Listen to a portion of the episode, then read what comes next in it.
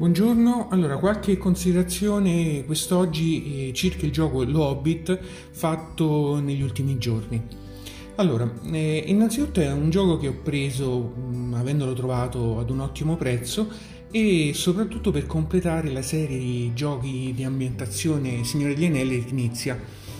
Ehm, allora, il gioco si presenta come un gioco essenzialmente family in cui si ripercorrono le, le vicende del, dell'hobbit Bilbo Baggins fino ad arrivare allo scontro finale con eh, il drago Smaug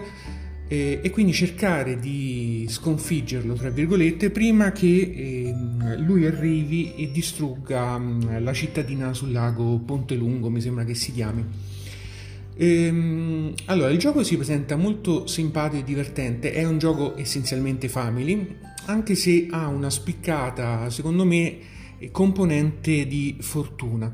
nel senso che i gio- i, gli hobbit, i giocatori debbono eh, cercare di potenziarsi nel corso di tutta la partita per poi affrontare delle avventure e quindi eh, cercheranno nella prima fase di eh, alzare le loro track di eh, furbizia, forza, velocità, per poi impiegare questi valori che hanno accumulato per superare varie prove ed eh, ottenere dei gioielli. Questo lo faranno attraverso delle carte nani che hanno in mano, che sono delle carte numerate da 1 a 60. Di volta in volta le prove richiederanno di eh, scartare una carta la più alta, la più bassa, eh, premiando appunto chi ha la carta più alta o chi ha la carta più bassa.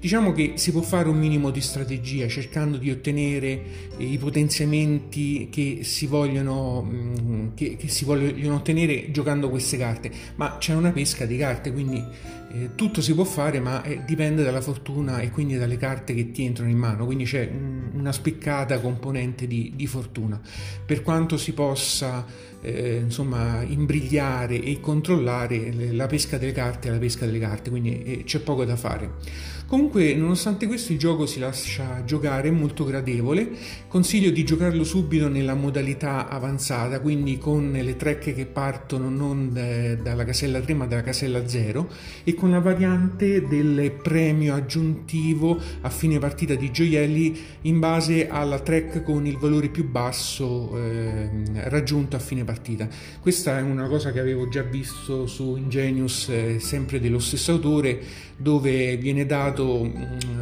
i punti o dei premi in base al cubetto più indietro delle varie track. Anche qui eh, bisogna cercare di avanzare su tutte le track e non lasciarne nessuno indietro. Il gioco è molto divertente, la, com, le componentistica è adeguata, colorata, ci sono due miniature, una di Bilbo e uno del drago. Lo consiglio essenzialmente per eh, un gioco in famiglia, magari con dei bambini